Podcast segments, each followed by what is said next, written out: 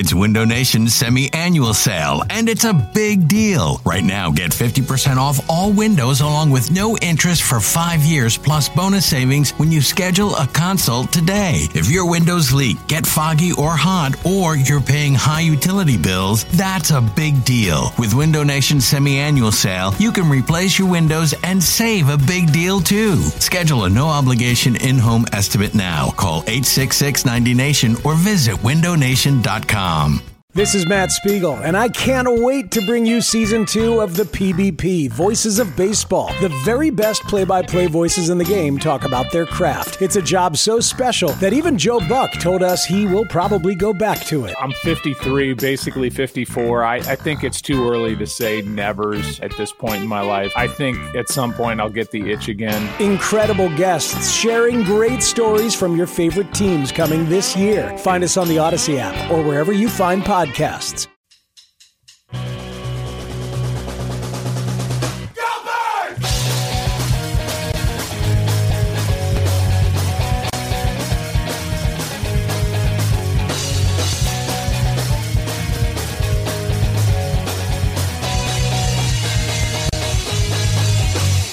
That's right, it is Go Birds Radio, presented by Parx Casino and Sportsbook. James Seltzer and Eliot Shorr-Parks with you from Vegas, baby. What up, Elliot?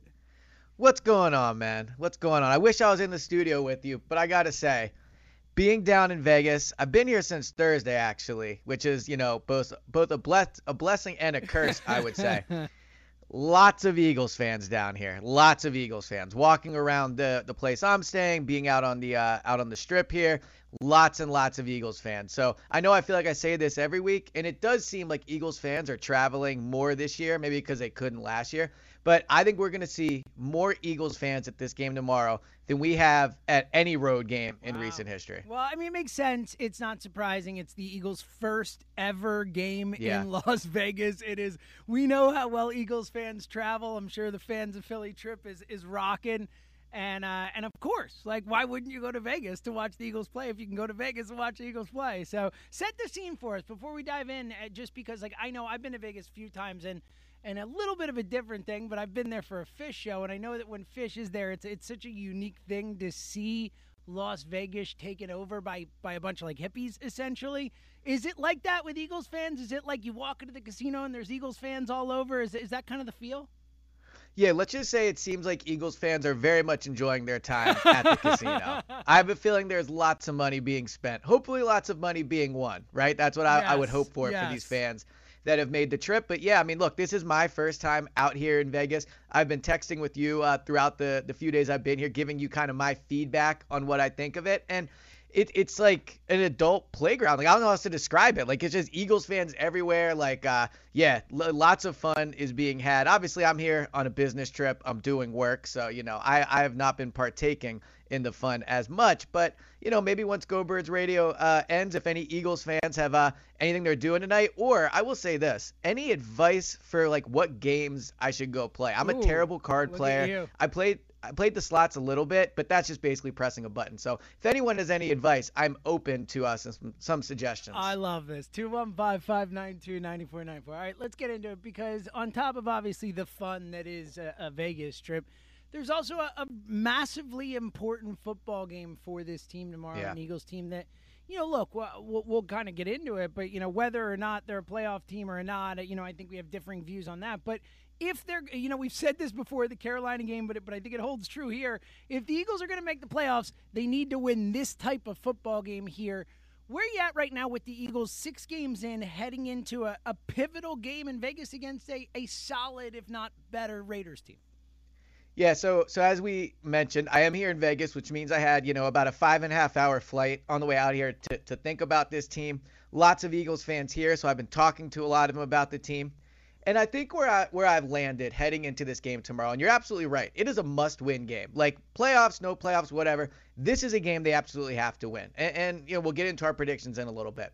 But where I think I'm at with the team is, I think my advice to Eagles fans would be, you're overreacting right? I, I, don't think this team is as bad as it seems some people seem to think they are. I think that Nick Sirianni isn't as bad of a coach as, as he had sh- as he has shown. Jalen Hurts, I think, is better than he's shown. I think what we're really looking at is an Eagles team that at two and four is just They've played a really tough schedule. They played the third toughest schedule so far in the NFL. You look at some of these teams they've played. The Cowboys are arguably the best team in the NFL, right? You, you can parse it, maybe the Bills, whatever. The Cowboys are in the discussion. The Buccaneers are defending Super Bowl champions. Like they lost to the Buccaneers, and people were upset, and I get why. You don't want to watch the Eagles lose, but they were never supposed to beat the Buccaneers. The Buccaneers are not are, are in a different stratosphere than the Eagles are right now. The Chiefs, I don't care what the record says. We all know the Chiefs are one of the best teams in the NFL and one of the hardest teams to play. So that schedule that you know, hand up, we say this a lot on the radio show, hand up when we're wrong. The schedule that I thought was going to be uh, easier has turned out to be an extremely tough one. And now I think going forward, you're going to see what this team really is. But even with the tough schedule, uh, Pro Football Focus has them ranked as the 16th best team in the NFL, so right in the middle. Their offense is 12th. The defense is 22nd. Not great, but they played some great quarterbacks. Where they've been really good along the lines. I think Jalen Hurts has shown a lot of potential at moments. Definitely some concerning some concerning signs, but I think now that we just got through this mini bye week, we haven't watched him play in a little bit.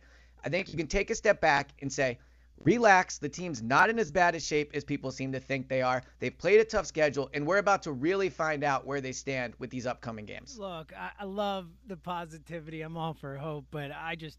I think you're overselling this team. It's just not a good football team. It's not a good head coach so far. It's been a bad quarterback so far. And I'm look, I am not out on Jalen Hurts. I'm not fully out on Nick Sirianni, though I'm certainly on my way out on Nick Sirianni. But like this team, it's it's not necessarily about the wins and losses right now. It's about the way they've looked in these wins and losses. It's about the mistakes. It's about the vanilla offense, the lack of creativity, the lack of again, I keep going back to this, but it is the the, the single thing with Nick Sirianni that, that upsets me the most is this whole rallying cry heading into the season. I'm going to put players in positions to be successful. I'm going to coach my players. What does that player do?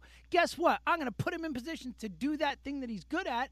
And then we see Jalen Hurts throw more than any other quarterback in the league. We see him dropping back and being a pocket passer and them doing absolutely nothing to help this kid and not put players in positions to be successful. We've seen nothing creative, nothing different. Ray Didinger was obviously just on before us was talking earlier in the week on the midday show about how this coach coaching staff never sets things up. Like, you know, every coaching staff in the league will run plays early in the game to see how a defense mm-hmm. reacts to it and then use that against them later in the game. This this staff does none of that stuff. Like, it just feels like we're watching a, a, a coaching staff and a roster that that whenever yes it's been they've played some good teams but whenever they play a, a quality nfl team of any kind looks uh, uh, like they should be on the same field with that team and and even if they've gotten garbage time points to come back and stuff like like, yeah, they lost to Tampa by, by six. It felt like a 30 point loss. They were just outclassed on that field. I think you are way. I understand the the. I understand your point that it has been a somewhat tough schedule so far. I know the numbers say that, and it gets easier. But I don't know how you could watch this team and look. Hurts too, who I like, and I'm not totally out on or anything. He's only 23 years old. It's only what 10, 11 starts, but man, he misses a lot of throws he has to make. He is not using the whole field as a quarterback. He doesn't look like he's going through his progressions effectively. Like, I just don't know how you can look at this team, this roster, where they're at right now, and how they've been coached, and feel anything but but negative about them moving forward. So yeah, look, I, am not I'm not on the complete opposite side of you on this one, right? Like I said, this is something I've been thinking a lot about. I'm not firm on, on the side of look, everyone's overreacting. I do see more positive uh, signs than it seems like you do, but to your point, that that's what's one of the most uh, discouraging team things about the team or frustrating things is the, the the reasons they're not good have been a lot of self-inflicted stuff. Like to your point, you talk about uh, the lack of a running game. That is one of the most indefensible things I've ever covered during my time with the Eagles. Like the the Sirianni's lack of just running the ball is again one of the most indefensible things, but also one of the craziest things. Like he gets up there and he says, "Well, you know the RPO game and you know the screens and all that." No, just call plays where you hand the ball to Miles Sanders. It's not that complicated. So yes, I agree with you on that the penalties. They're a sign that that's a sign of you know a a, a reckless team, uh, not a well coached team, and they're new. And you know Sirianni's early on, so I can see why. But the penalties are not like a lack of talent, right? So when I when I look at the first games, and the reason I think there is some reason for encouragement is, I mean, you mentioned the Buccaneers, right? yeah, they're not supposed to be on the same field as them. But you look at the three teams that I would say are kind of in the same type of place where the Eagles are the Falcons, the Panthers, and the 49ers, right? 49ers, a class above probably, but at least in that discussion. They beat the Falcons, they beat the Panthers, and they should have beat the 49ers. So I, I just, I think that again, there's going to be learning curves. You talked about this a lot coming into the season, how there's going to be games Sirianni costs him, how there's going to be games where Jalen Hurts doesn't play well. And we've seen that, right? Sirianni probably cost him a game against the 49ers with this poor play calling in the red zone. Jalen Hurts definitely cost him that game against the Cowboys where he just had one of his worst games, actually his worst game in an Eagles uniform. So there's been growing pains. But to come out of these first six games with those growing pains, with those self-inflicted wounds, and to be at two and four with this schedule coming up, I, I just I, I, don't think that uh, I don't think people should be, you know, feeling, oh, Sirianni's definitely not the guy. I heard Joe DeCamara say this, who obviously I respect a lot, say he's the worst coach he's ever seen. Like that's a, worst an Eagles overstatement coach. to me. Worst Eagles coach. Well, yeah, sorry, yeah, worst yeah. Eagles coach. Yeah, uh, correct. Worst Eagles coach. Like that's an overstatement to me, right? And so I, I just think that you look moving forward. And again, the Raiders game is huge, but they have the Lions, they have the Broncos, they have the Giants, the Jets, Washington. Like there are wins here to be had, and I think that that's where, and we've seen it already when they play teams that aren't like top five in the NFL they they're right with them or they beat them. And coming forward, they're going to have a lot of teams that aren't top 5 in the NFL and are actually in the bottom half of the NFL. And that's when I think you're going to get a better look at what this team is. Yeah, they just need to look better in doing it though. Like the Panthers win, yes, it was a win, but did anyone come out of that game feeling like it was a win? No, that literally the next day on the station, I, I it's the only time in my history of working at WIP that after a win, there was like 95% negative calls the next day. Like it was just no one was happy because Sam Darnold handed them the game. They didn't like win it. They fought, but they were horrible the vast majority of the game. And I think that's the problem with this team is it's hard to get excited. It's hard to believe in this team when they look so bad on a week to week basis. 215 592 9494. Coming to the phones in one sec. Quickly, let's spin it to tomorrow because it is a yeah. huge game. And I go into it and I feel like a lot of Eagles fans and a lot of people are falling into the same trap where we look at a team and say, oh, the Raiders aren't that good. The Eagles can play with them. The Eagles will be fine. The Raiders are good. The Raiders are a good football team. They're four and two. They beat the Ravens. They've got some good wins. They beat Pittsburgh. They went into Denver last night and and just handled the Broncos after their coach got fired, like or resigned. Like I, I don't know. I, I think the Raiders are, are pretty good, and I don't feel optimistic about the Eagles' chances tomorrow, Elliot. Well, remember this for when they beat the Raiders tomorrow, right? When we're doing our post game show, post game pod. Remember that you said the Raiders are a good team. I'm not as with you on that. I think the Raiders are a fine team. I think they're, you know, in the class of the 49ers and the uh, Panthers type of team. I think Derek Carr is good, not great. And I look at the uh, the two things that the Raiders do well on offense, or at least what you would be worried about. Henry Ruggs. He goes deep a lot. He's tough to, to stop from beating deep. If there's anything this Eagles offense does well, it's stop teams from making big plays down the field. They've allowed, I believe, 11 catches over 20 yards, second fewest in the NFL behind only the Bills. And then Darren Waller, if not the best tight end in the league, certainly in the discussion. You look at how they've done against these elite tight ends they've played this season, right? Uh, Kelce didn't do much against him. Kyle Pitts, I know it was his first game. He didn't do much against them. So they've played good tight ends and done a good job covering them. So I look at the matchups with this, and this is where it ultimately comes down to, too.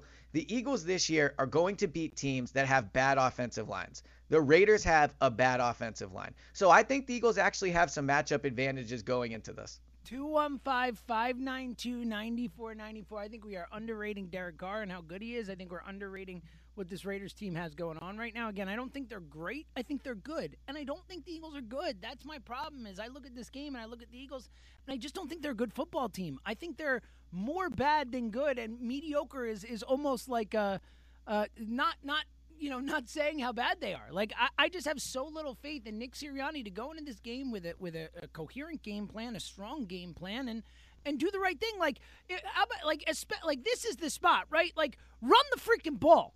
Run yeah. the ball. The Raiders are 26 in yards per carry in the league. Like they're horrible. You can, I think they're allowing like close to five yards a carry or something. Like you can run the ball against the Raiders. Like do it, dude. Do it. We're gonna find out. Tomorrow's a big one for Nick Sirianni. Two one five. And, and, well, and to, and to that point, really quick. To, to that point, like if he's ever going to run the ball, this is the time to do it. it I can I can kind of look over the okay, first six games as an NFL coach, like it's a whirlwind, all those things, still inexcusable. But at least that could be one reason where you could look at it. Coming off this mini bye, going against this team, if he does not run the ball 15, 18 times, not RPOs, like run the ball 15, 18 times, it, it's in, it's inexcusable. 215-592-9494. We normally started out in Abington with our buddy Tom. He has a wedding today, so we're going to start mm. with another Tom, our buddy in Vancouver. Tommy, how are you, pal?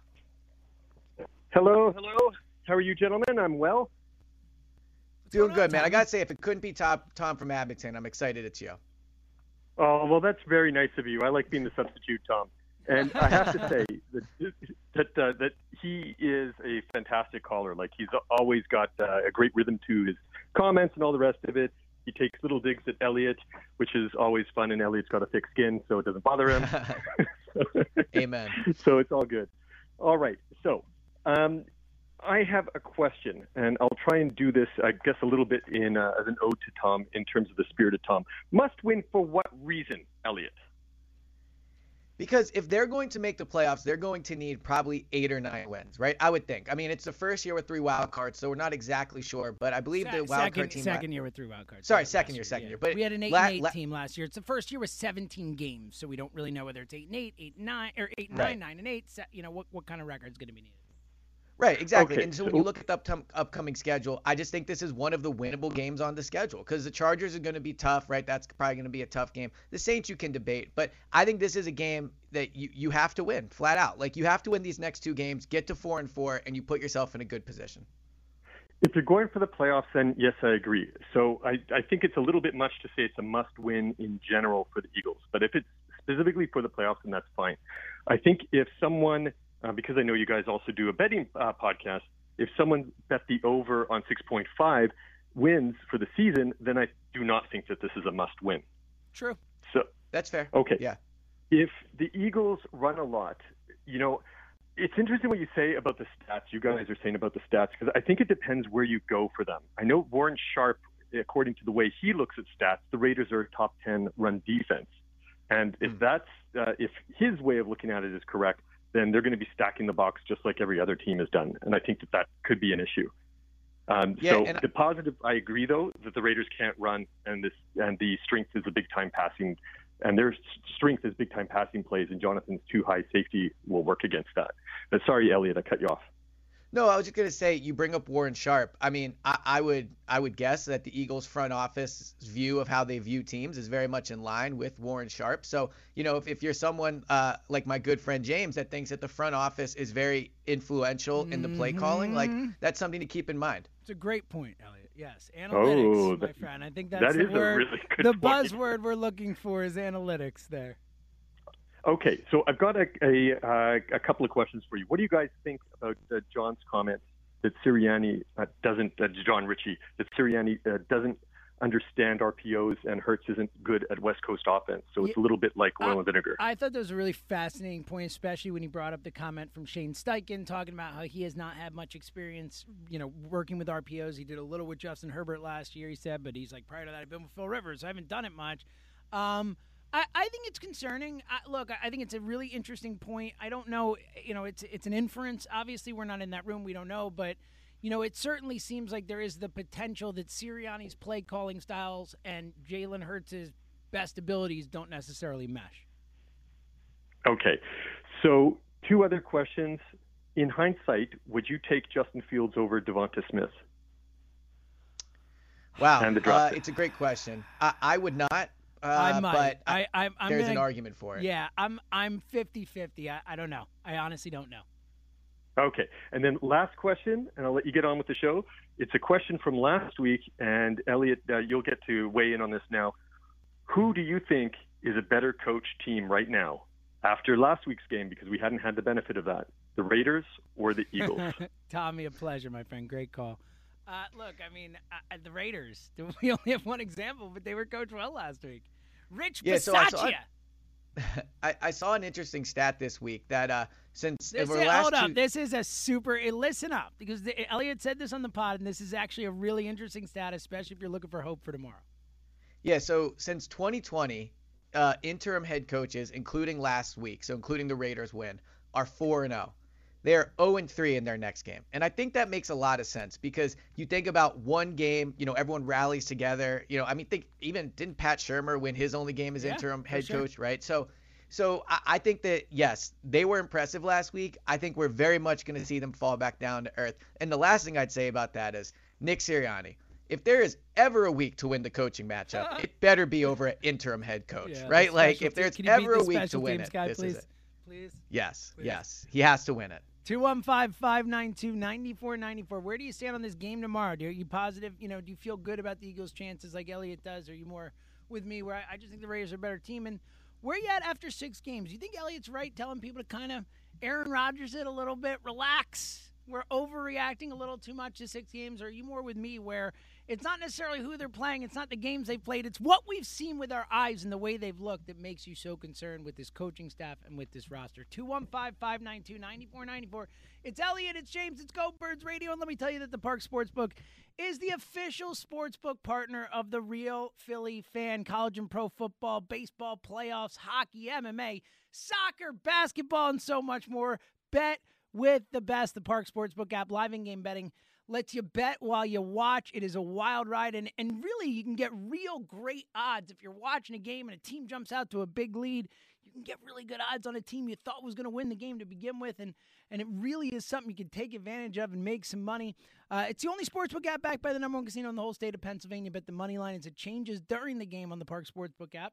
Bet on individual player performances as they happen in basketball, Bet player points, rebounds, assists in baseball, hits, home runs, pitcher strikeouts, inning by inning. In football, you can bet passing and rushing yards, touchdown scores, and so much more. Plus, same game parlays, props, teasers, and over unders. And more than anything, just having some action on these games makes them so much more fun to watch. We all love football. We all love baseball. We all love watching these games when you got a little action on it. You're just that much more invested in it. And here's the deal for you new customers. If you sign up right now, you get your first bet risk free up to $500. Do it now. Your first bet risk free up to $500. Just download the app or click parxcasino.com forward slash PA and use our promo code GOBIRDS. That's G O B I R D S to get your risk free bet. Your risk free bet is fun and site credit. The website has all the details. It is Go Birds Radio, presented by Parx Casino and Sportsbook. Elliot Shorr-Parks, James Seltzer with you. Elliot from Vegas. How about that? There it is. Elliot. For my first time too. First time out here this in Vegas. wild, man. Your first time in Vegas. All right, quickly. What what's your your number one takeaway from your first time in Vegas? It so my number one takeaway. So when I first got here, I texted you and said this is basically just Atlantic City. and I right? was like, I don't think so, buddy. Yeah. So then I spent more than like two hours uh, in Vegas, and yeah, I mean it's it's literally like what you see in the movies. Like walking around is crazy. Just the the, the people watching is amazing. The casinos. I mean the the hotel that I'm staying in, Fans of Philly, obviously set it up. It's a, it's a beautiful uh, hotel, but it's just so wild to go down the elevator and what it's normally a hotel lobby is a casino yeah. with people gambling 24 yeah. seven. Yeah, it's a it's a wild place, man. It is wild. Four days there is is a lot of days, Elliot. A lot of days. Yeah, and the the thing about me, and you might know this, we've never played cards together, but I'm, I would guess you would know this about me. I'm not good at cards because I wear my emotion very yes, much on my sleeve, same as me, and I'm buddy. a terrible liar. Same so like whenever me, I get a good hand, I'm very excited and it's clear on my face. so I, I've never been good at uh, at gambling. Yeah, maybe stay away from the card tables out there. It's probably yes. Smart. yes. All right, two one five five nine two ninety four ninety four. Coming up in a minute, a. Uh, no, we're talking Eagles here, but Elliot has a quick Sixers take I want to get to, and of course, if you want to talk Sixers, we'll always take those calls. It is as it is like the biggest story in the city right now. But uh, but Eagles Raiders, big big game tomorrow, and and Elliot's saying don't overreact to the first six games. He thinks we're going to see a good outing from the Eagles tomorrow, and and the potential to kind of turn this season around with the schedule coming up. Where do you stand on that? 215 592 9494. Let's go to Deptford and talk to my buddy Andy. Haven't spoken to you in a while, bud. How you doing? Gentlemen, what's going on?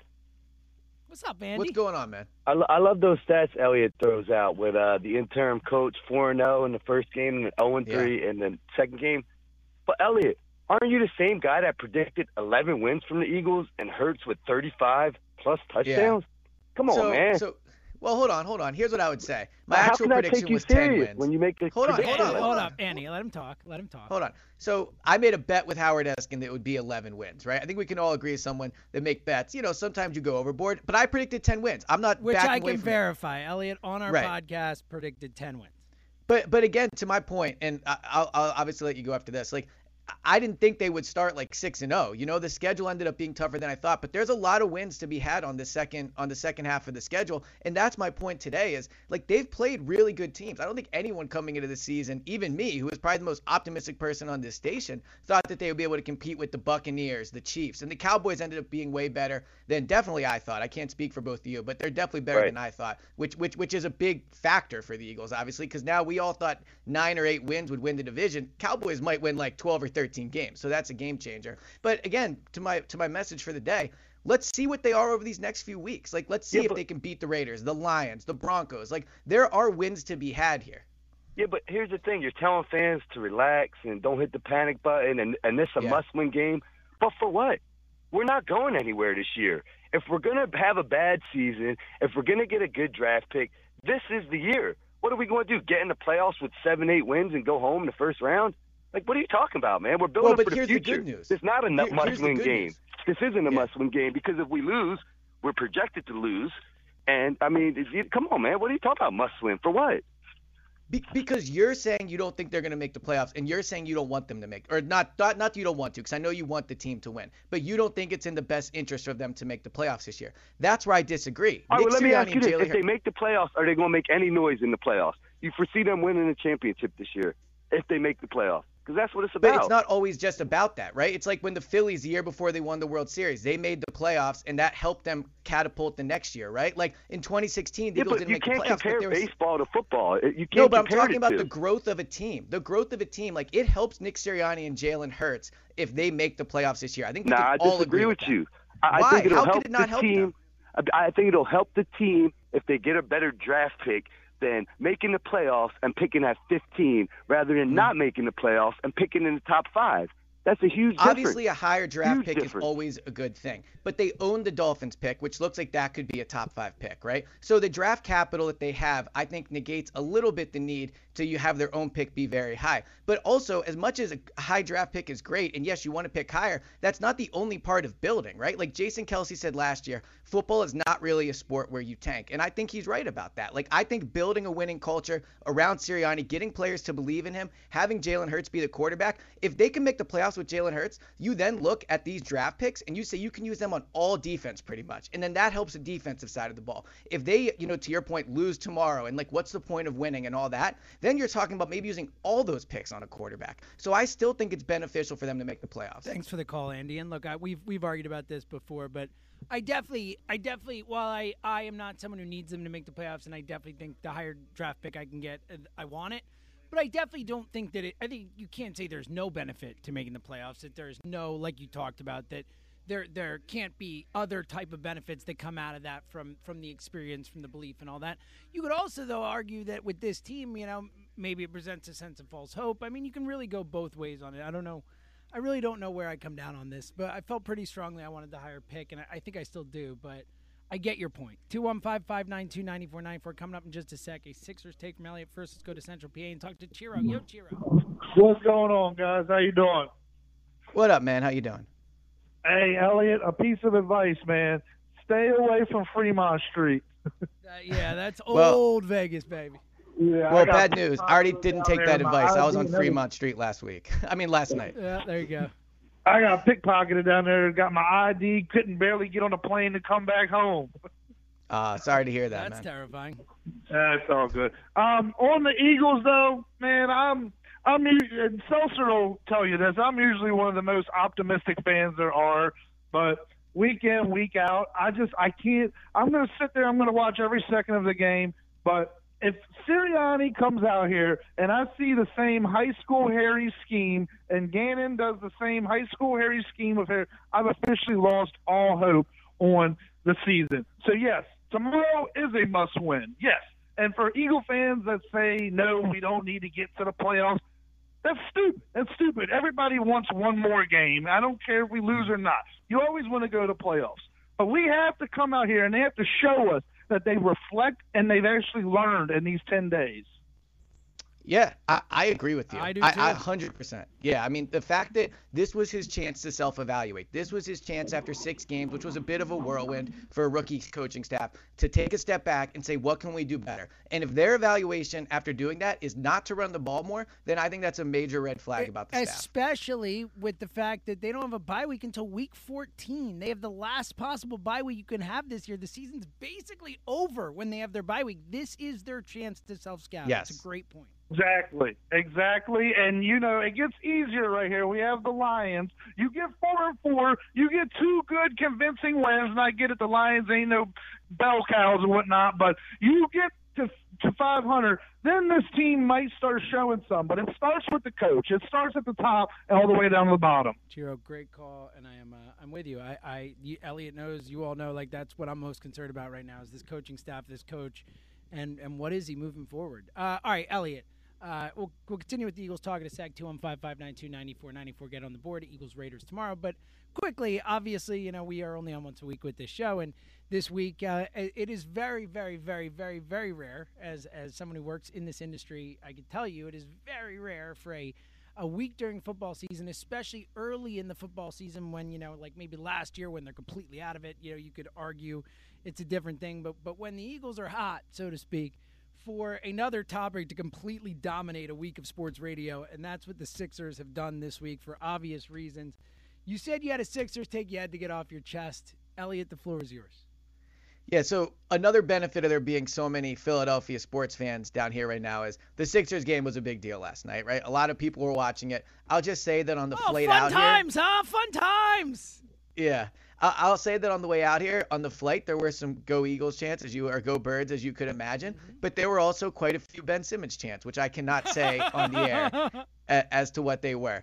But here's what I would say about this. And the Ben Simmons discussion, it look, he he did not improve over the last few years. That's on him. Jason Kelce, I thought, said it perfectly where if you essentially if you improve, this isn't as much of an issue, play better, and there's no issue, right? So Ben needs to improve, and that's absolutely on him. But I couldn't help watching this game last night against the Nets and saying to myself, when is Joel Embiid going to start getting the criticism that uh, I think he deserves uh, and that I think has not been there's not been as much of it. Like, uh, look, okay, Joel Embiid got outscored by LaMarcus Aldridge last night. Like, what are we doing here? Joel Embiid, who's who, you know, top three MVP voting last year, max split, max player deal, all that stuff, got outscored by LaMarcus Aldridge last night. Like th- th- this is a problem for the Sixers. And look, Ben's Ben's play against the Hawks was absolutely a, a, large part of the reason they lost. Right? He was bad from the free throw line. They couldn't play him in, in big spots. That's all true. Joel Embiid also had like 33 turnovers in that series. You go back and you look at Game Seven against the Raptors the year before, or I guess it would have been two years before. He wasn't that great in Game Seven, right? So. Uh, look, Joel is a fantastic player. He's probably the best athlete in the city right now. Like the only person even competing with Bryce, him probably is yeah, Bryce yeah, Harper, yep. right? And Bryce is obviously great too. But I think that it, you know if we're gonna expect Joel to be like the number one player on the Sixers, to be their lead guy, like then he's got to start stepping up in these big moments. And to be outscored by LaMarcus Aldridge in a primetime game at home, home opener, I just thought it was incredibly disappointing that yet again he seemed to be non-existent in the fourth quarter. Yeah, I can't go that far. I will agree. Look, incredibly disappointing performance at home for your home opener, especially with the last home game you played being that, you know, game seven against Atlanta. You know, for that to to like not quite history repeat itself, but in terms of you know having a, a sizable lead in the fourth quarter and frittering, frittering it away in the last few minutes, you know, it definitely felt similar enough that it was a very unenjoyable mm-hmm. experience last night. But look, it's game two. You know, he obviously's got the knee thing going on. I'm not gonna, which is a concern in and of itself.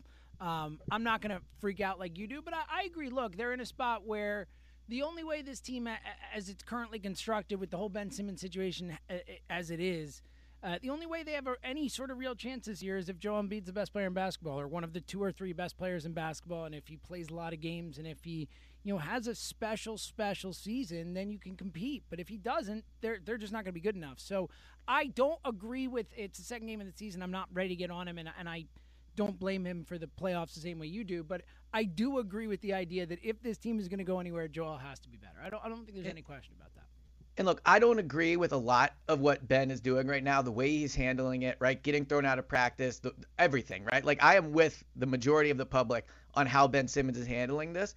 But what I will say is one thing I'll defend Ben about is he caught a lot and the vast majority of the blame for that loss to the Hawks, and he deserves a lot of it. Like he was not good, but if you're Ben, I could see why it's frustrating to catch so much of the heat uh, when Joel. No, no, no, no, no, it's true. No, no, all right, it's absolutely true. No, not doing that. Screw that. 215-592-9494. You had me for for a moment there, and then you completely lost me. If you want to chime in on that Sixers thought as well, of course, we'll take those calls. 215-592-9494. And, of course, Eagles, Raiders. Eliot James. It's Go Birds Radio. We're coming right back. It's Go Birds Radio, presented by Parx Casino and Sportsbook. Eliot Shorr-Parks, James Seltzer with you till 3 talking Eagles Raiders tomorrow. Big game where you stand with the Eagles through six games. And if you want to mix it in, a little Sixers as well. Let's go right back to the phones 215 592 9494 and go to Tennessee and talk to our buddy Justin. What up, feller? What's happening, fellas? How y'all doing this fine Saturday evening? I mean, Eliot's up, in Vegas, so I think he's doing just fine. tired, maybe would be a good way to put it. Yeah. little tired, a little tired. I hear you. I hear you. Well, I'm a little tired too. I got up, mowed the yard, and all that good stuff, and now it's college football Saturday time. But anyway, let's get down to the birds. I was listening last night to uh, Giglio's show actually, and he and Tucker were talking about them bringing Lane back, and I missed the first 20 minutes of the show, so you may have touched on this already. I'm not sure. We've not. What are the? What do you think? Because I mean, Dillard has played relatively well, you know, when Lane's absence, and Tucker and Joe are kind of leaning more toward, you know, at the end of the season, you've got to look because with Dillard being a first round pick, and you know Mailata just got signed to this contract. What are the odds that they look into maybe trading Lane at the end of the season? You know, because I think if it's a June designation, June first or whatever it is, it's a seven, eight million dollar cap saving and stuff like yeah. that. Uh, but I mean, I would hate to see it because I love Lane to death. He's one of my favorite Eagles. He's just a monster. He's been here what nine, ten years now.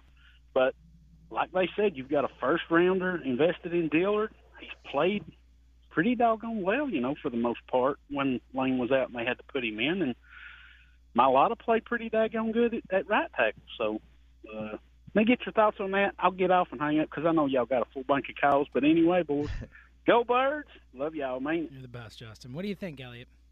Yeah, always always good to hear from Justin. Um, I think what what he said, how I would kind of start that by saying is like Lane is an all-time Eagle. Lane is one of the faces of the Super Bowl team. Like yep. he is the underdog guy, right? So I, I think that, and we haven't had a chance to talk about this on air since he came back. Like obviously the first part of this is it's good to see to see Lane back, just you know, it, in the in the complex with his teammates. That's all positive.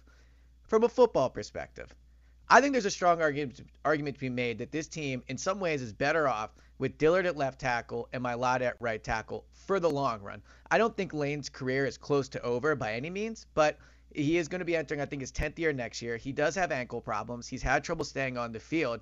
And Dillard's been okay at left tackle. He's not been great. He certainly has had moments where he's struggled. But between him and Mailata, you would potentially have two young tackles of which to build around. And Mailata is still on a rookie deal. I'm sorry, uh, Dillard is still on a rookie deal, right? So I don't know if it's also as important to have your best tackle at left like it used to be. Now that is hurt blind side, which matters. But this league has great pass rushers on both sides. On both sides now, it's what's made Lane so valuable over these years. The fact that even though he's on the right side, he's lining up against some of the best pass rushers that the Eagles face. So you know, I guess in some ways it's a good problem to have, but there's no question that Dillard playing solid at left tackle, Mailata showing he can play right, is definitely a wild card in like this team's future of the offensive line because if you do move on from Lane and you get something valuable for him, all of a sudden you look at that line and you go, Mailata at right tackle, Dickerson at right guard, center you could figure out either Kelce for another year or potentially uh, – um, you move Seumalo over. Then you have I should have said Driscoll at right guard, Dickerson at left guard, and then uh, Dillard at left tackle. Like that's a young line all of a sudden where all the starters are 27 and younger,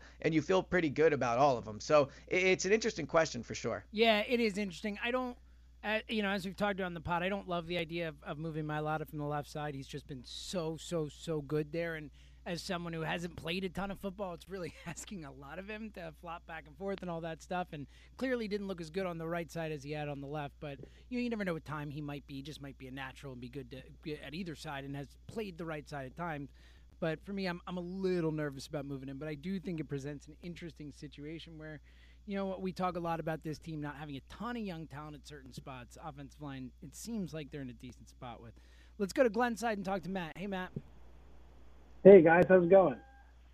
Hey, what's going on, Matt? Hey, um, as always, my faith in Jalen Hurts is unshaken. Um, I'm hmm. I'm not too sure about Nick Sirianni, um, as everybody's kind of gone over, but I, I really have a question for you guys about um, the draft picks. Sure. So, statistically speaking, you're better off with more picks, and I believe like James or Eliot's made the point that um, Howie's better off picking in later rounds than he is in the first round. So you could yeah. theoretically trade away two of your first round picks for a second third. Um, yeah, so you could I, ultimately I, double your picks from the mid. mid I get what round. you're saying. I just I don't think that just because Howie has gotten luckier it, later in drafts than earlier in drafts means that you want later round picks and then you're going to rely on that as a strategy. I think, you know, I think that's I don't know. I, I just because Howie's making the picks, I don't think that doesn't mean you still don't want to hire pick as much as possible. The di- that's the thing with this team that I brought up multiple times is that the the biggest issue I have with this roster is there's some solid players, some good players. This team lacks high end blue chip young players, guys you say that guy's going to be a, an all pro.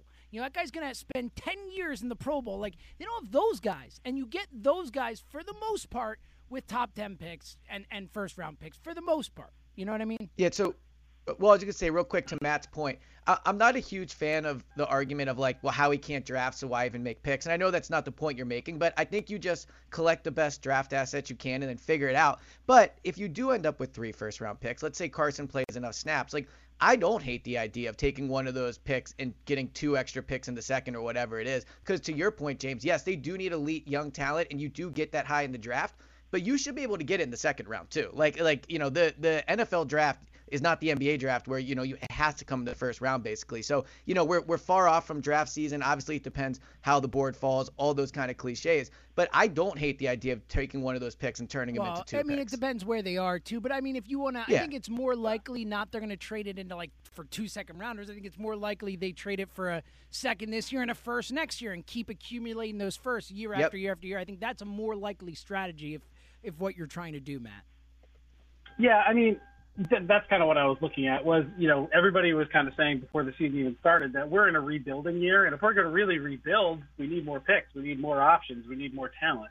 Yeah. Um, and quite honestly, there's no guarantees with first round picks, but no, um, that's neither here nor there. I just wanted to also say, Eliot, I support what you're saying. I still think the Eagles can be a double-digit team, but I'm an optimist, so take that with a grain of salt. Matt, always well. appreciate you having having you on my side. Yeah, you need someone on your side at this point. Yeah, someone's got to be there. You're yeah. certainly not going to no, be. No, well, it's you know, look, uh, uh, week one, the Atlanta win. It, you had a week. You had people flocking to your side. I called a coward yes. on this show, if we all remember. Uh, so, uh, yeah, you know, uh, it's uh, you could use more people on your side right now.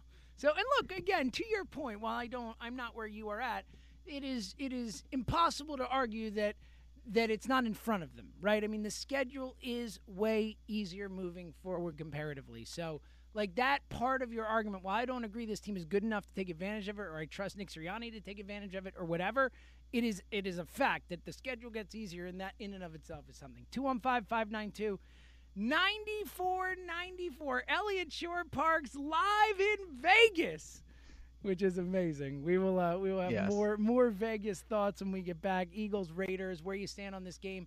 Uh, next segment two, we'll get to Eliot's player to watch and how does he see this game playing out? Like, how do the Eagles win tomorrow? If the Eagles are going to come out, if we're going to get tomorrow night, and by the way, the line on the Parx Sportsbook app is down to two and a half. I'm just hmm. saying, mm. which is mm. one of those things that makes you go, hmm.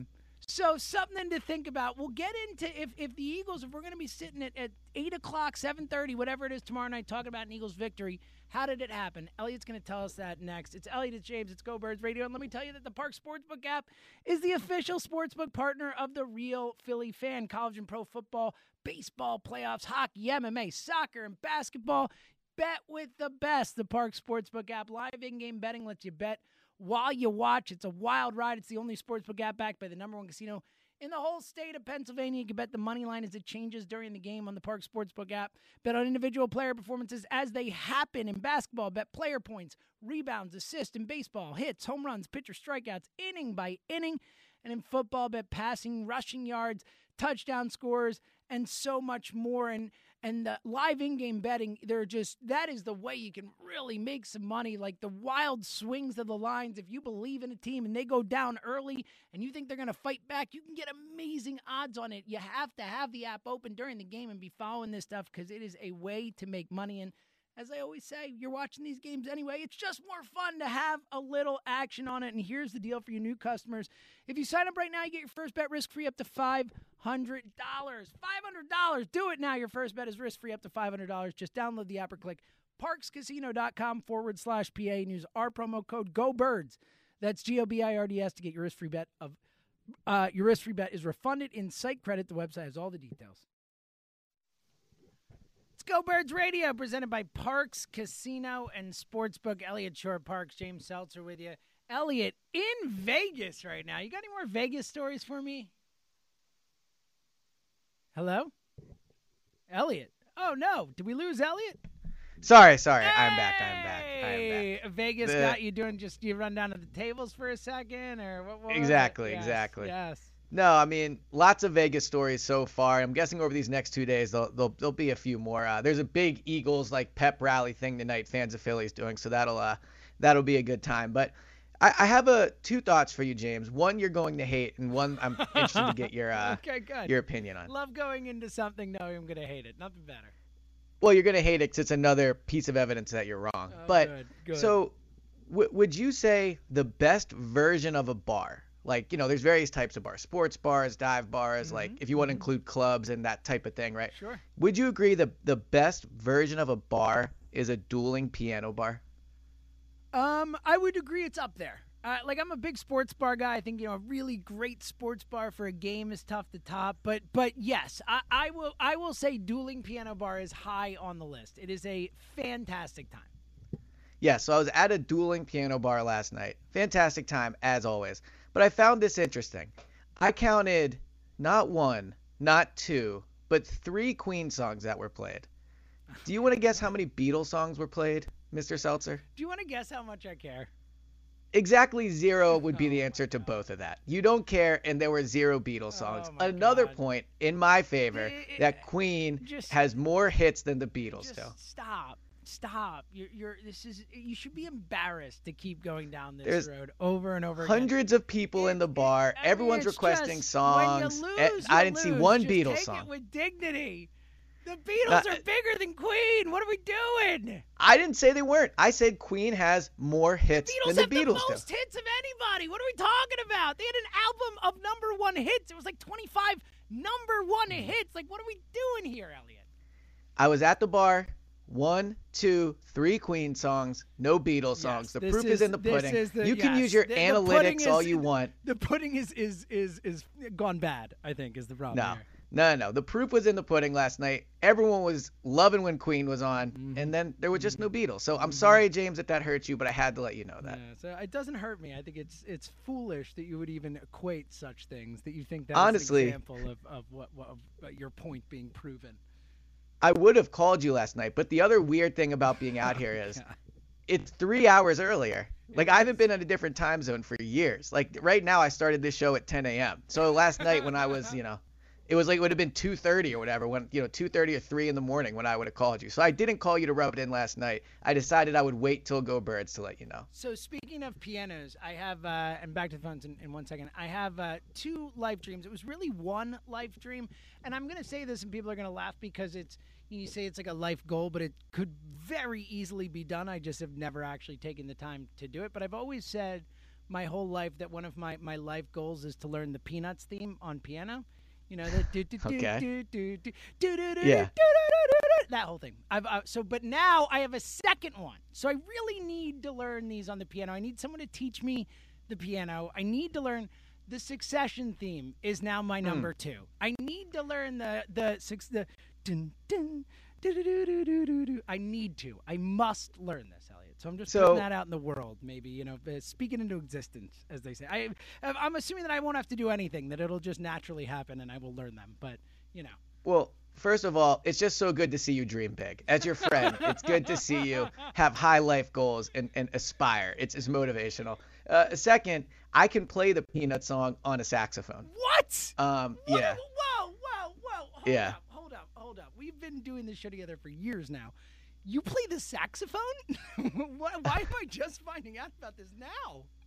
Well, I played. I played when I was in uh, in middle school. Yeah. So I was uh, I was in the jazz band and I played the saxophone. What? That's why I have such great rhythm. I've yeah.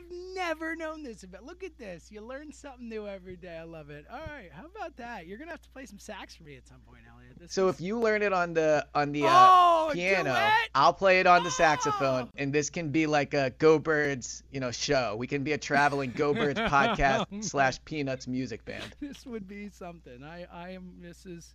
I'm pretty excited right now. 215-592-9494. Coming up in a minute, we're going to ask Eliot if the if the Eagles win the game tomorrow, how does it happen? First, let's go to Phoenixville and talk to Ron. Hey, Ron. Hey, how are you guys doing today? Hey, what's going on, Ron? Um, I want to talk. I'm not an Eagles fan, just to let you know, but I'm a football mm-hmm. fan. Yep. And um, when I watched the Eagles play Carolina, I looked at the first. I turned the game off. I'm gonna just tell you that I didn't think they had a chance. Yeah, it was but, ugly. Yeah, yeah. It was but not a fun at, game to watch for anybody that didn't have to watch it. Yeah. Yeah, but I looked at. I went on ESPN and I looked at the box score. Twenty-four and five. The Eagles threw 24 times and ran five in the first half. Yep. Pretty Carolina crazy. ran 18 and 17, passing and running. Yeah, well, they need to run the ball, Ron. I'm with you, man. I don't. I think. I don't think there's a single person. I don't remember the last time in Philadelphia we were all 100% aligned on something like this. Like, there's not a single person who says, "Oh, they don't need to run the ball." Even Eliot. Eliot, like, was Mr. Anti-run the ball yep. guy. He's all in. He's like, "Run the ball. What are we doing?" Well, one of my biggest pet peeves in Philly sports would be every time the Eagles lose, it, no matter what, it'd be oh they should have ran the ball more. Now, like I am, I am with everybody. They absolutely have to run the ball more, like 100. percent It's one of the reasons they're not that good, if they eh, or have not been that good. If they don't, if they run the ball more, they're a better team. Eliot in the second half, they ran the ball 17 times. Yeah, and and he threw 13 times, and they won. Yeah, I mean, I think and I would be interested to see the breakdown of those. Yeah, yeah, a fair amount of those were Hurts runs, so it's not exactly. You but you are right. I mean, what's interesting is the Eagles. I think are Thanks for the they're call. like something like 12th in the league in rushing yards. Yeah, because of Hurt. I mean, it's pretty wild. Right. Yeah, it is. It is surprising, but you know, they. Uh, it's just to your point before, and I think you know what it is is we keep bringing all these all RPO and you know, well, Jalen pulled it or this or that or Jalen didn't, you know, give it to the running back. Like you said this before in the open, and it is just the point. Like, call some freaking running plays. Like, yeah. right? like you don't have to make it an RPO every time. Like, just call a freaking running play. Like, wasn't that your whole thing coming in, coming from Frank Reich's system? And you know, like, oh, we run the ball. We're gonna run the ball. Okay, all right. Two one five five nine two ninety four ninety four. In a second, we're gonna ask Eliot how the Eagles win the game tomorrow. And I'm gonna guess maybe running the ball has something to do with it. First, let's go to Morristown and talk to Ray. Hey, buddy. What's up, guys? How you doing? What's going on, man? James and Eliot, two of my favorites. James, you know that Eliot in Vegas. I love that title of that Eliot in Vegas. I appreciate it, man. Wish you were out here with me. Man, I'll tell you what. If we were, we would take a trip to the Grand Canyon, man. That now that is something. If you ever get an opportunity to go out there, put that mm-hmm. on your list. It is an amazing spectacle. You just can't go out to that part of the country without taking a little road trip to the Grand Canyon. Yeah, it was on my list. I don't know if I'm gonna be able to do it, but I agree. Like it's definitely something I wanted to do. So so maybe uh who knows? Maybe later today. It's a long drive though. It's like three hours, I think. Yeah, it's it's it's it's, it's like I said, it's a road trip. You can also take a helicopter. Yeah. I wouldn't do that. Uh, it, no, it's nice to take a to rent a car and just take a drive out there. It's amazing, amazing, yeah. and it's definitely worth the drive. Um, awesome. Talking about these birds, it's just, you know what, and Eliot, I kind of agree with you. I, I, I don't know. There's certain aspects of this season you, you look at as far as like what are you going to get out of of going to the playoffs, and I think that if for Nick Sirianni It's about coaching for his job. Now, obviously, if he can get the team to the playoffs, uh, he's had a better result than most of us are looking at at this point in time. And the same goes with with Jalen. Um, so in that regard, I think that if they make the playoffs, it's good for their longevity. However, as far as thinking towards the future, if we're looking towards the future, I don't see a whole lot of benefit in going to the playoffs. I think you're better off trying to get two, or uh, three or four uh, first round draft picks between you know the, the picks that they're going to get from these other teams and mm-hmm. over in uh, Indianapolis if Carson plays, uh, which it looks like he is, and he's playing fairly well. So that's good for us. I mean, you know, so I, I just don't know how playing, you know, going. I don't think we're going to go deep in the playoffs. Is what I'm trying to say. I, I think well, we get but, knocked out.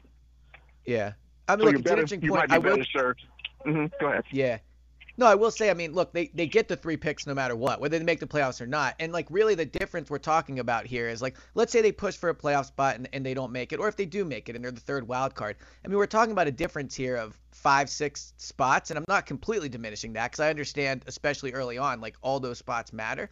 But, you know, I just think the benefit of like dropping five or six spots, winning games, getting into postseason, getting them that experience, like I think that I think that matters. And and again, they will get the three picks. Like the, the Colts pick, you know, the aside, the Colts pick has nothing to do whether the Eagles make the playoffs or not. So they will have the draft capital, and presumably two of these picks I think are going to be, if not in the top 15, like all three could be two. So I'm just not as concerned about the uh, draft capital and the spots because I think they have so much of it that it's it's almost irrelevant if they're picking like 12th or 16th if if you get to the playoffs, you know.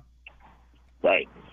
But I'm just saying, you know, are we thinking about this year or are we thinking long term as far as, you know, going going yeah, for the next four or five years? I mean, you know. I'm with you and great call and that that's kind of where I've been at with Eliot too, you know, kind of what's more important the the here and now or the long term. And that's why I came into this season saying I wasn't really concerned about how many games they won. I was concerned with finding out if Nick Sirianni and Jalen Hurts are the guys for the future. And so far, I'm I'm not super optimistic. Certainly not about Sirianni, and, and, and not as optimistic as I was before about either. So, uh, Eliot, let's get to the game tomorrow. You know, you're out there, you're in Vegas for this game. A lot of Eagles fans out there. If they win, if we're sitting together on our podcast tomorrow night talking about an Eagles victory, if, if Ike Reese is coming on the air on Monday yelling victory, why? How did it happen? What type of game are we watching tomorrow if the Eagles end up coming out victorious? Yeah, I mean, I, look, there's some obvious ones that you can put to every game. I think this team, like most teams in the history of the NFL, is better when they win the turnover battle. But I think especially this team because the offense needs more possessions because they do go out three and out so much. So you got to create turnovers. I think they can do that against this team. Derek Carr, I think, has four interceptions in six games, so he he does turn the ball over. So that that's one of them. The other one is I think you have to stop stop Darren Waller. I mean, you know, a, a caller referenced this earlier, and it's true. Like the Eagles' defense is set up to stop Henry Ruggs, and Henry Ruggs I think is averaging a little over 22 yards uh, per reception. He is one of the best deep threats in the league, kind of like people thought he would become, and he's been that this year in the offense. So you know the Eagles are good at stopping the deep pass. So you you can't get beat deep. If they're getting beat deep tomorrow, they almost have no chance because that's just a, a, sign that their defense is not working because that's the one thing they should be able to do. But stopping Darren Waller underneath, I think, is, is critically important as well. Uh, and then tackling when he gets the ball. Darius Slay uh, has talked about this with, Dar- with Darren Waller. Obviously, he's big, but what he can do after the catch is, is devastating to defenses. He's fast, he's big, he's extremely hard to tackle. The Eagles have not been a good tackling team, uh, I don't think. So, yeah, bringing him down. And then on the offensive side of the ball, for the Eagles. Again, don't want to sound like a broken record, but the facts are the facts, and you know you have to start with what the most obvious thing is. They need to run the ball. They need to run it. The Raiders are not good against the run. Uh, you, you have referenced some of the stats, something like 26 in the league in, in yards allowed per carry. So they have to be able to, to, get the ground game going. And I really do think like it's a mentality thing. Like come out of this bye, mini yep. bye week, run the ball, show you're changing. Give Jalen Hurts a bit of a break. You can't win this game if Jalen Hurts is 75% of the offense like he has been so far this season, or whatever the exact number is. You got to run the ball. You got to control the clock. And then on the defensive side of the ball, make sure Henry Ruggs isn't beating you deep. If they can do that and the pass rush does their thing up the middle against Derek Carr, the, the weak part of the Raiders' offensive line, is that middle of the line. If they can do that, they, they should win this game. Yeah, I'm so with you. And obviously, you know, it is a broken record, but for a reason. Like the running the ball thing is a mentality. It's toughness. It's the way you, you know, your offense is rolling out there. We saw it in that Thursday night game. Like Cleveland Browns came out with Case freaking Keenum missing both their starting tackles, missing receivers, missing both their starting running backs, and this guy no one ever heard of, D'Ernest Johnson, is is running all over the field because it was a mentality, it was a toughness, it was the blocking, it was the scheme. Like they were just they just ran it down their throats, and Denver's a good run defense. Like it's about committing yeah. to it and doing it, and it is such a difference and, maker. Yeah, and, and Rube, uh, Reuben Frank, who you know uh, was on the show last week, uh, made this point in the press box when, when we were watching the the Tampa Bay game. Like, if the Buccaneers are going to com- commit to the run, who have Tom Brady at quarterback, right? If the Chiefs are going to come in here and run the ball, who have Patrick Mahomes, what's the excuse for the Eagles not yeah, to do it? Like, I, I like Jalen Hurts, but you know, like if if, if the teams that have Tom Brady help, and Patrick Mahomes are doing help it, your young quarterback yeah. out, yeah, I, or your old quarterback, or, or your best quarterback, quarterback, of all time, like exactly. All right, uh, one more call in here. Let's get to, and then uh, coming up in a minute. We will get to Eliot's player to watch for tomorrow's game. First, let's go to Florida and talk to our buddy Jacory. Hey, Jacory. What's going on, guys? What up, man? Eliot, I'm tell you right now. All right. Don't go to the don't go to the gentleman club. Okay, they got the gentleman club now. Um, I, I, I, will not. I promise you, Jacory. Sage advice from Jacory. Yes. um, you can hit a pool party. They have, they have nice pool parties. Not it's not over, you know, overrated or like overdone. They got nice pool parties. Also, just me. I'm not a card guy. I'm a. I, I like to play dice. I like to play crap. Um, yep. Remember when you play craps now, seven or eleven. You know, you gotta, you gotta well, here's my issue. My issue is I don't know the all? rules yeah, to any of these yeah, games. Yeah, like I, I, walk around the casino, I see people playing these games. I just don't know the rules to any of them. So I'm like the biggest sucker in the world. I would sit down, not even know what's going on. Basically, just handing my money is what I might as well be doing when I play these games. Just get on the quarter slides, man. Them things are good. But um, going back to the game, um, I think we'll be all right. We just run the ball. Um, defensive mm-hmm. wise, um, this Raiders offense is sneakily good. Remember, they still got um the Jacobs. Josh kid Jacobs, from, looked good last yep. weekend. Yep. Yep. Um, Darren Waller is arguably behind Travis Kelce. He's the best tight end in the league. Potentially. Um, Henry Ruggs. Um, I've seen that Anthony Harris is questionable tomorrow with both hands injury, right, Eliot? Yep. Yeah. Oh, that's crazy. So um, I don't know, man, because this is gonna tell where our season is gonna be going. If we lose this game, like I said, we got we arguably I think we're gonna have a top five pick with the Dolphins pick and another top ten pick, and we just need to be start stacking up our draft picks. And lastly, Eliot, the trade deadline is coming up. I think we should be sellers. Um, if we can load offload some of these contracts, maybe I don't know uh, Fletcher. Jacory, it's a really interesting point and great call as always. Coming up next, I want to get to Eliot's. Uh, thoughts on what the Eagles should do at the trade deadline, November second, I believe. So it is it is pretty quickly approaching the trade deadline, and obviously, I've already made one trade with the Zach Ertz trade.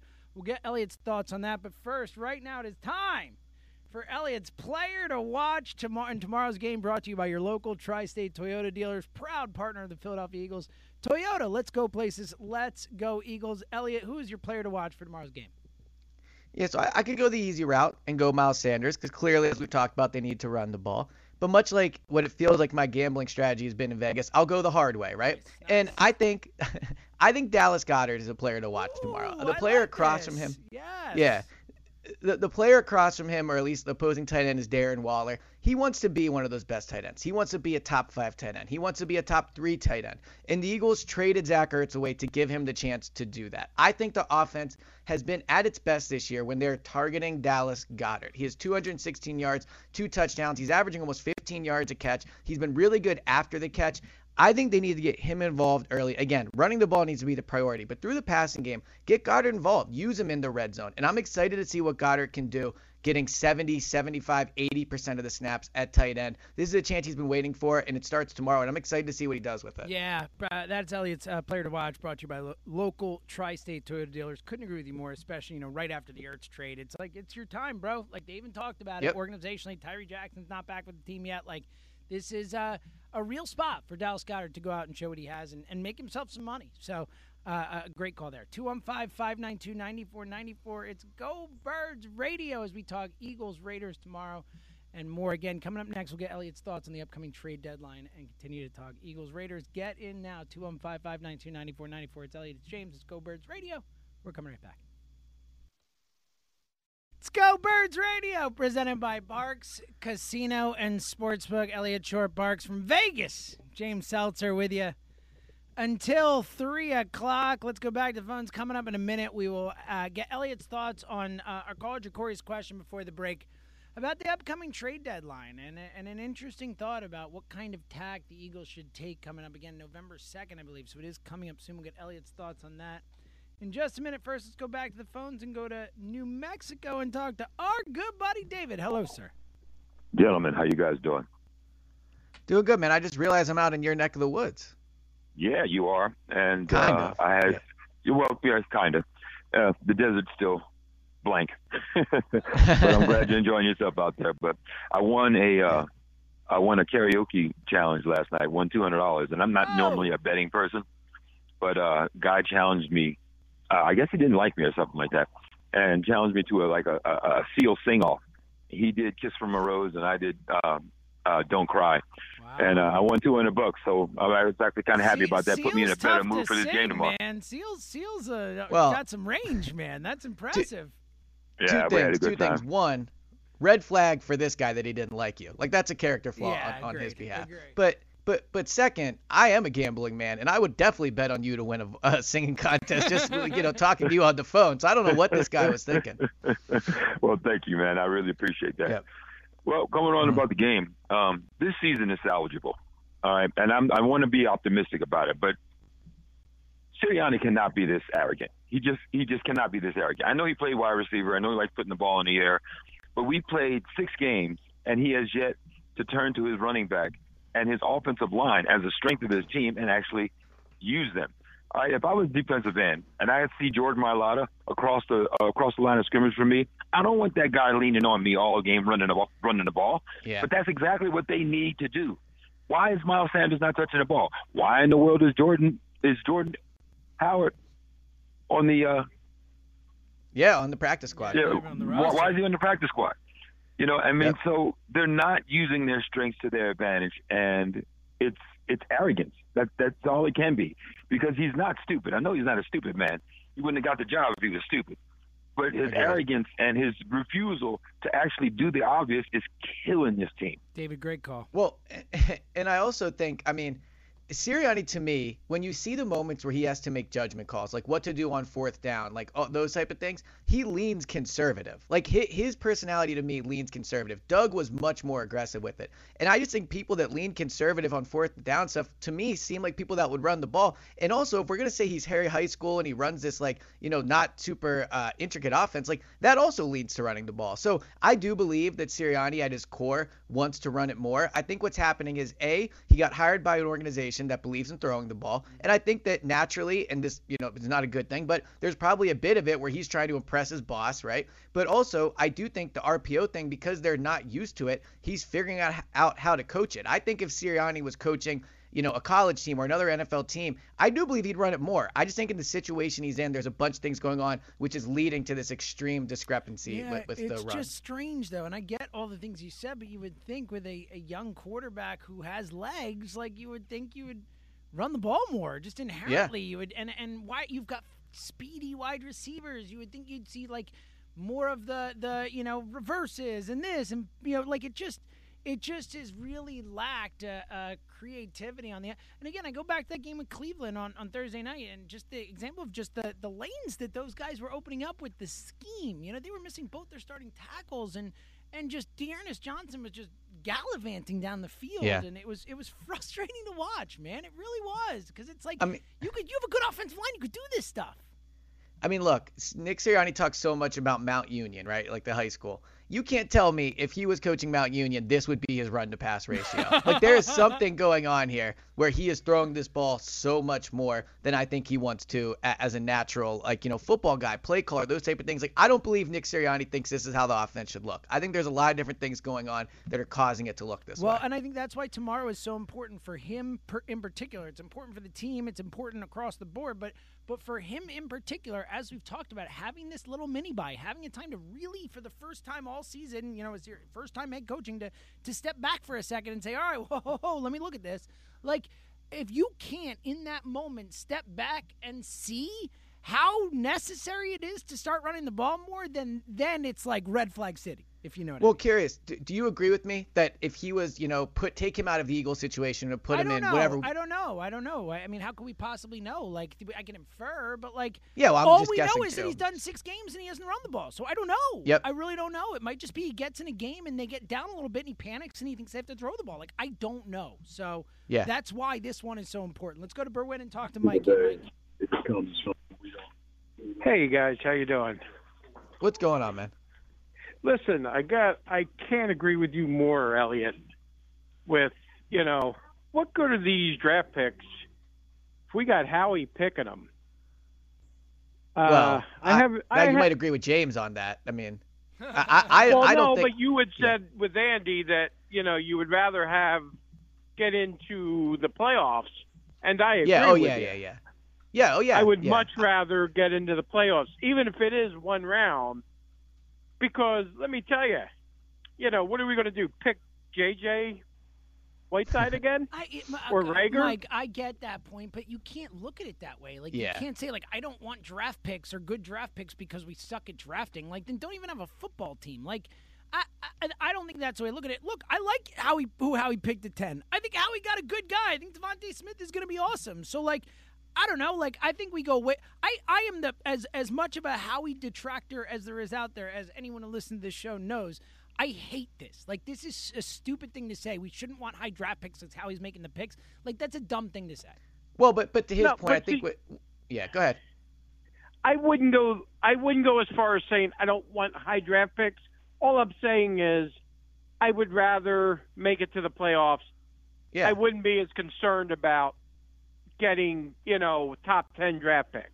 Is all I'm saying. I, he actually yeah, does I, better I with, with the mid-range draft picks than he does the higher draft picks.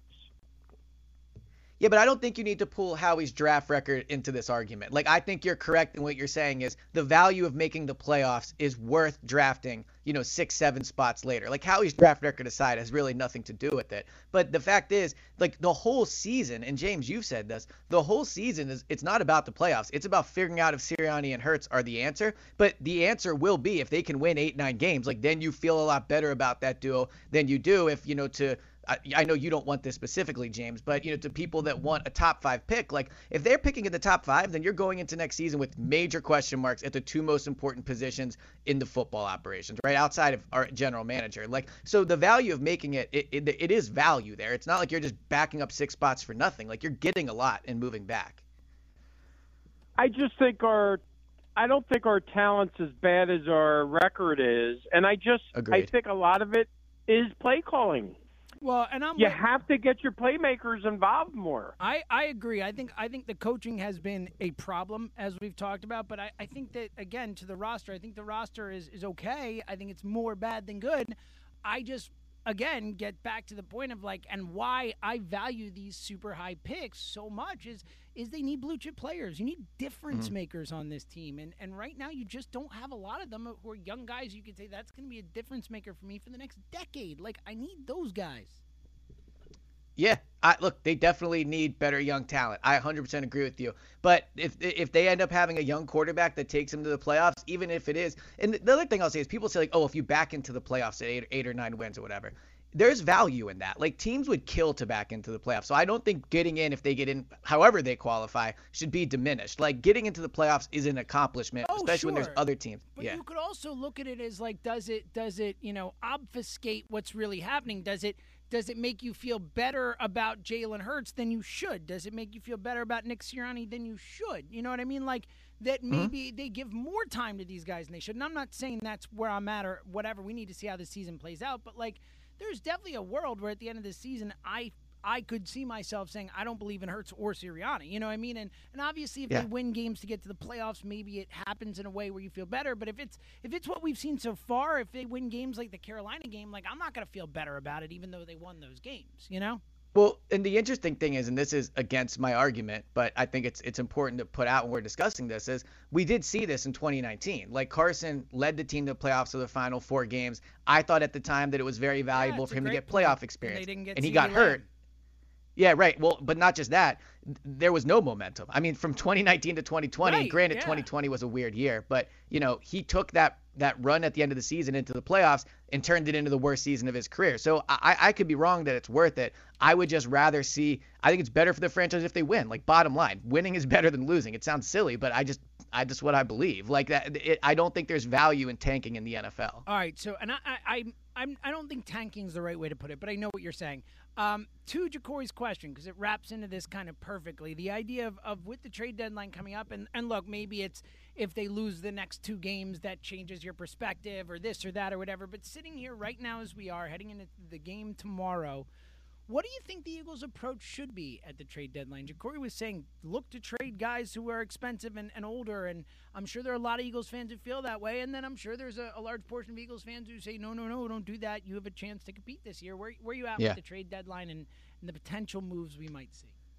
Well, the interesting thing is, and I don't want to get into a salary cap discussion, but I think it's important and hasn't been brought up when debating what they should do. Like, it's tough for them to make trades that are sell that are seller trades because like Fletcher Cox, if they trade him, uh, they get eight million in dead money and they save a million dollars. So like, there's not really cap relief there. Lane Johnson, they just redid his deal. Like trading him is almost impossible. Now I will say the cap is intricate. They could find their ways around it. But when you look at the veterans that you would say, okay, maybe you trade him, there's just not a lot of cap relief there. And you're also not really getting a lot back. Like I, I don't know what you get for Fletcher Cox at, at the midway point of the season. I mean, maybe a, a third or a fourth. Like he's a he's better than that. But just when you look at the reality of trying to trade him, so the one player I would look at, and I would not trade him, but I think the one player if you're going to be like a quote unquote seller is Miles Sanders. Like Miles Sanders are not using him. He's not getting the ball. They're he's essentially in a contract year. What? They're not going to pay him. I mean, or at least they're not going to. Whoa, you're right. Yeah. Yeah, you're not going to pay him. So you're talking about essentially running out the clock with him for one more year. So, you know, uh, yeah, it makes more sense to trade guys like Lane. Like Darius Slay's an awesome player. Teams could use him. You can make the argument the Eagles don't need a number one corner if they're going to be tanking, but he's just tough to trade because of his contract, and they redid these deals. So I think Miles is the one where you could get something of value back where, where you're actually adding to your future draft stock in a meaningful way and also giving up something where, you know, contractually and financially it makes sense as well. And ultimately, quickly, you do not think they will like sell, right? You think they're going to kind of roll with what they got. No. Yeah, that's what I. Yeah, well, I just don't think they can. Like, I, I think There- it'd be there's not going to be yeah. something that makes enough sense. I get it. Exactly, yeah. 215 592 9494. We got one more segment to go. Get in now. 215 592 9494. Oklahoma State and Iowa State coming up at 3 o'clock. So, us until then, it's Eliot, it's James. And let me tell you one more time that the Parx Sportsbook is the official sportsbook partner of the Real Philly fan, college and pro football, baseball, playoffs, hockey, MMA, soccer, and basketball. Bet with the best. The Parx Sportsbook app, live in game betting, lets you bet while you watch. It is a wild ride, and you can get great opportunities to make some money with these wild swings and odds. The only sportsbook app backed by the number one casino in the whole state of Pennsylvania. You can bet the money line as it changes during the game on the Parx Sportsbook app. You can also bet on individual player performances as they happen. In basketball, bet player points, rebounds, assists. In baseball, hits, home runs, pitcher strikeouts, inning by inning in football, passing and rushing yards, touchdown scores, and so much more. Plus, you could do same game parlays, props, teasers, and over unders, and more than anything. Like I always say, you're watching these games anyway. You're going to be invested in it. Why not be a little more invested in it? Way more invested in it because you got something riding on it. It just makes it more fun to watch. And here's the deal new customers sign up right now and get your first bet risk free up to five hundred dollars. Your first bet risk free up to five hundred dollars. Download the app or click parxcasino.com forward slash PA and use our promo code GoBirds. That's G O B I R D S to get your risk free bet. Your risk free bet is refunded and site credit. The website has all the details. Go Birds Radio, presented by Parx Casino and Sportsbook. Eliot Shorr-Parks, James Seltzer. Final segment for us. Some college football action coming up next. Keep it locked here on WIP. Eliot, what you got going on tonight in Vegas? You do anything fun tonight? Well, so I was about to ask you. So I I have a critical decision to make. Ooh. I could go see one of two artists in concert, right? I'm out here in Vegas. I should go see a show. I've never been out here. It's something I should do. Sure. Who do I go see? Lady Gaga Mm-hmm. or Nelly? What kind of a question is that? What do you think? I mean, Nelly, I, I like his music better, but I feel like Lady Gaga is like a Vegas show. Yeah, I, I feel like my, my gut instinct was, was Lady Gaga. That was my gut yeah. instinct was was it'll be more fun to say you went to see a Lady Gaga concert in Vegas than to say you saw Nelly. I mean, I feels I more on brand. I didn't even know too. Nelly was still touring. I'll tell you that. No, I like Nelly. Nelly's good. Yeah, no, I love Nelly it is, growing it up. It is a little hot in this studio. You could say it's getting hot in here. I don't know. You could. I don't know. Ah, you're such a dad. I love it so much. yeah, I'm a 40 year old dad. That was about as, yeah. That was about as dad as it gets. I, I think I would say Lady Gaga. That would be my suggestion. But either way, All I right. think that sounds like a, a fun a fun activity tonight, Eliot. Well, I think the real answer is whichever one Kristen. Yeah, that you should have just yeah, led so, with that. I'm so that's that's Kristen the, that's the want. answer. Yeah, yeah. All right, Yeah. two one five five nine two ninety four ninety four. Our prediction for the game coming up in just a couple minutes. First, let's go to Rhode Island and talk to Leonard. Hey, Len. What's going on, guys? How you doing? What's going pal? on, man? Not too much. Um, you guys touched on this a little bit before the break, but one of my bigger concerns about this year is the fact that I don't think Miles Sanders is going to be on the team by the end of the year or before Yeah. the uh, the deadline. Mm-hmm. Because I mean, right now he is last in the league in rushing attempts, but he's got 4.7 yards per carry. And when they pan to him on the sidelines in clear situations where he should be used, he looks terribly upset. I just, you know, it, it, I don't think it's a good idea for him to not be on the football team. I mean, yeah, I, I don't think- know. I don't blame him for being upset. By the way, like if I were him, I would be upset too. Like you need to, like as Eliot has said many times, like Miles Sanders' money is directly tied to the amount of times he freaking touches the ball.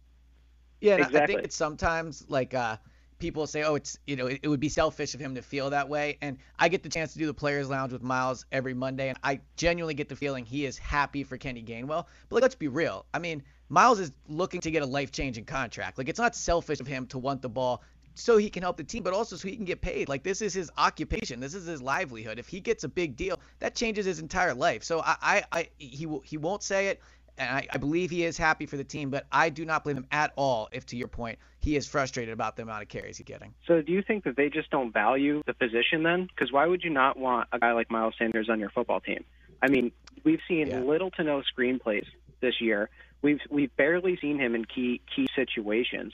And the play calling is not helping him out at all.